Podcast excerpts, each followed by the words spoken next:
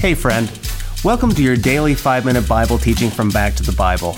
This is Pastor Nat Crawford. Today, we're going to talk about resisting the urge to go back to your old ways.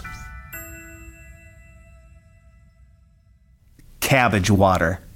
That's what Charlie Bucket ate most nights in his small shack. Who's Charlie Bucket? Well, you probably know him from the movie Charlie and the Chocolate Factory.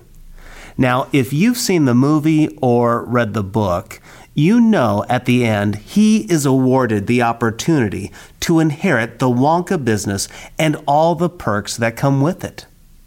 But what would you have thought if Charlie would have said, No thanks, Mr. Wonka. My family and I are doing just fine. Uh, cabbage water is the way to live. You would probably think that kid is nuts. Why on earth would Charlie want to go back to a life like that? Well, Paul had a similar message for us today in Galatians 4. But when the fullness of time had come, God sent forth his Son, born of a woman, born under the law, to redeem those who were under the law, so that we might receive adoption as sons. And because you are sons, God has sent the Spirit of His Son into our hearts, crying, Abba, Father. So you are no longer a slave, but a son. And if a son, then an heir through God. God is no Willy Wonka, that is for sure. But we can be a lot like that fictional Charlie Bucket.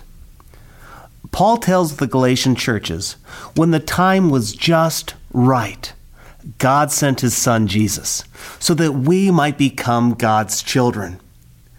God had ordained the moment Christ would come so the people and the culture would be ready for a life changing and soul saving movement to happen.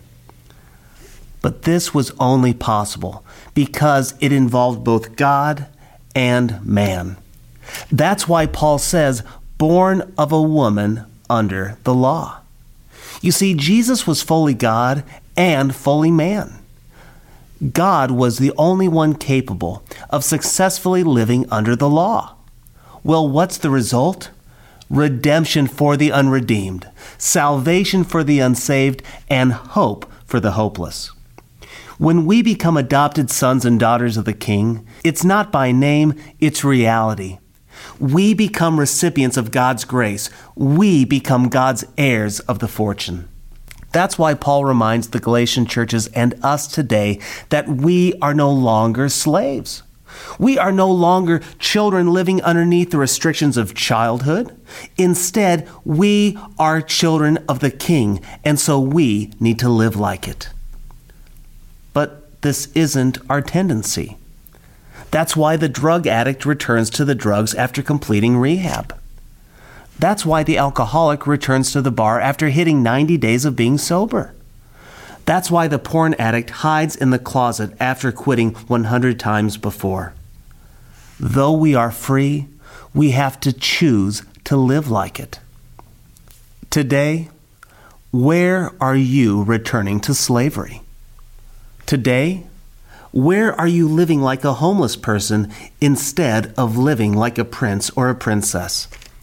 Where are you running from God and running to your sinfulness? We've all got an area. I do, and you do too. But God says lovingly, no more. You are free, live as free.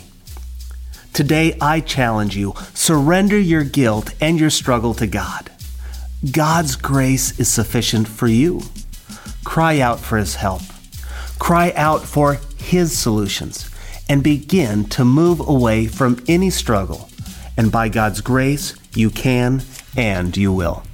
Hey, I hope you enjoyed the message today. If you'd like to go even deeper, join us in Go Tandem. Go Tandem is our spiritual fitness app to help you move closer to Jesus each and every day. So download Go Tandem on your mobile device. Oh, and by the way, this service we offer is at no cost to the user or even to the churches who benefit, but it does come at a real cost.